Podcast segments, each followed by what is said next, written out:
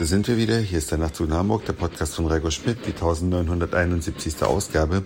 Ich freue mich ganz sehr, dass ihr wieder mit dabei seid und ich freue mich auch, dass ich wieder in Hamburg bin nach einer Sturmtief Sabine geänderten Reise. Tja, heute Morgen ging es mit Verspätung los.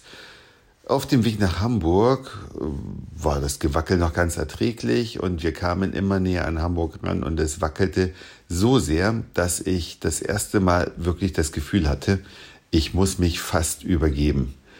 Aber dazu kam es Gott sei Dank nicht. Wir sind also am Landen, kommen immer weiter runter, man sieht den Flughafen, man sieht die Landebahn und plötzlich die Nachtzug nach Hamburg Hörer und Hörerinnen, die schon länger mit dabei sind, die ahnen vielleicht schon, was jetzt passiert. Ja, es kommt zu einem Durchstartemanöver. Die Pilotin hat sich entschieden, den Landeversuch abzubrechen und hat, weil das Flugzeug, das flog wirklich von links nach rechts und das Schlimme ist ja, wenn die Flügel den Boden berühren, dann ist die Reise schnell zu Ende.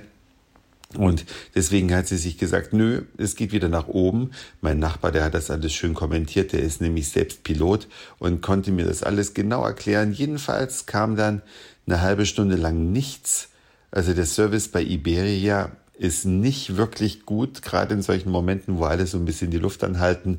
Ein bisschen Flugangst ist ja doch immer mit dabei und wenn dann so ein Durchstartemanöver kommt und gar keine Ansage erfolgt, das ist schon ein bisschen seltsam. Jedenfalls nach einer halben Stunde ungefähr gefühlt, sagte dann die Pilotin, ja, wir sind durchgestartet, wir konnten in Hamburg nicht landen aufgrund der Wetterbedingungen, wir fliegen deswegen nach Brüssel. Ja, warum eigentlich Brüssel? Hätte man auch London nehmen können, oder?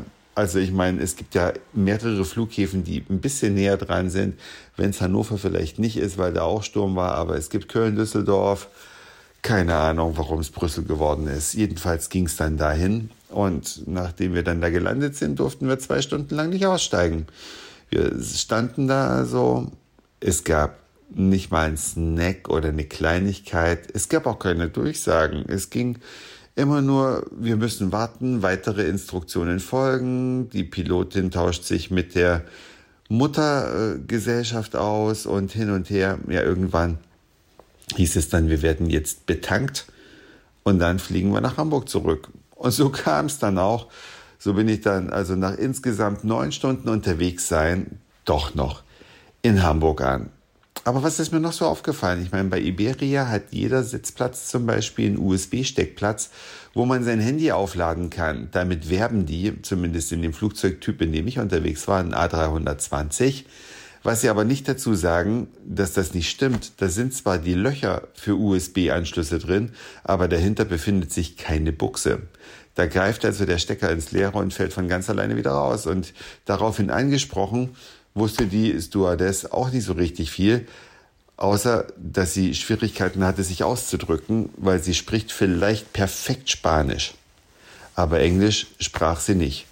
Und die andere Stewardess auch nicht. Und die Durchsagen, die auf Englisch erfolgt sind, die waren so schwer zu verstehen. Da war man dann froh, wenn das deutsche Tonband abgefahren wurde, was dann irgendwie so ein paar Standarddinger von sich gegeben hat.